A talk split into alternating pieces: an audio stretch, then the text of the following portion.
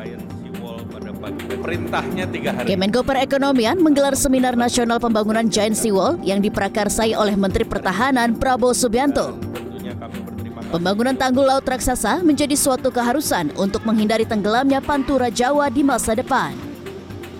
Pemerintah menghitung penurunan daratan atau land subsidence 1-25 cm per tahun akibat proses pembangunan dan penggunaan air tanah. Sedangkan level air laut meningkat 1-5 cm per tahun. Seperti yang dialami 10 kota di Pulau Jawa, di antaranya Jakarta, Bekasi, Pekalongan, Semarang, dan Sidoarjo. Menko Perekonomian Erlangga Hartarto mengatakan, kawasan Pantura Jawa memiliki peran yang sangat vital dalam perekonomian. Kepadatan penduduknya sekitar 50 juta jiwa.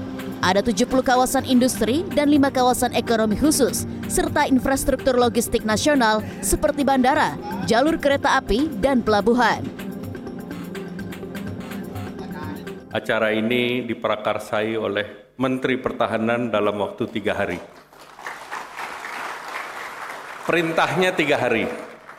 Alhamdulillah kita bisa siapkan. Ini total cost yang diperkirakan di wilayah Pantura, ini hanya untuk bendungnya saja Pak, untuk tanggul. Banyak uh, proyek yang bisa kita kembangkan dari sini dan uh, dengan seminar ini mudah-mudahan bisa di kick off Pak Menhan supaya ini bisa uh, skalanya kita perbesar dan uh, lebih masif lagi dan ini adalah program yang sifatnya transformatif. Menteri Pertahanan Prabowo Subianto ingin membuat giant seawall. Ia menghitung pembangunan kedua tanggul akan menghabiskan sampai 60 miliar dolar Amerika atau setara 700 triliun rupiah dan diperkirakan selesai dalam waktu 40 tahun. Prabowo mengaku telah memerintahkan Universitas Pertahanan untuk membuat konsep permukiman murah di kawasan yang terendam air. Saat ini sudah ada prototipe dua rumah murah terapung yang ditawarkan seharga 130 juta rupiah lengkap dengan solar panel dan sanitasi. Masalah giant seawall, mungkin nanti para engineers, para pakar akan faham dan akan menyampaikan. Saya yakin masalah seawall ini mungkin membutuhkan waktu 40 tahun mungkin sampai selesai. Mungkin lebih. Adakah pemimpin-pemimpin politik yang rela fokus berpikir mengerahkan segala kemampuan dalam kurun waktu 40-50 tahun. Ini kewajiban kita.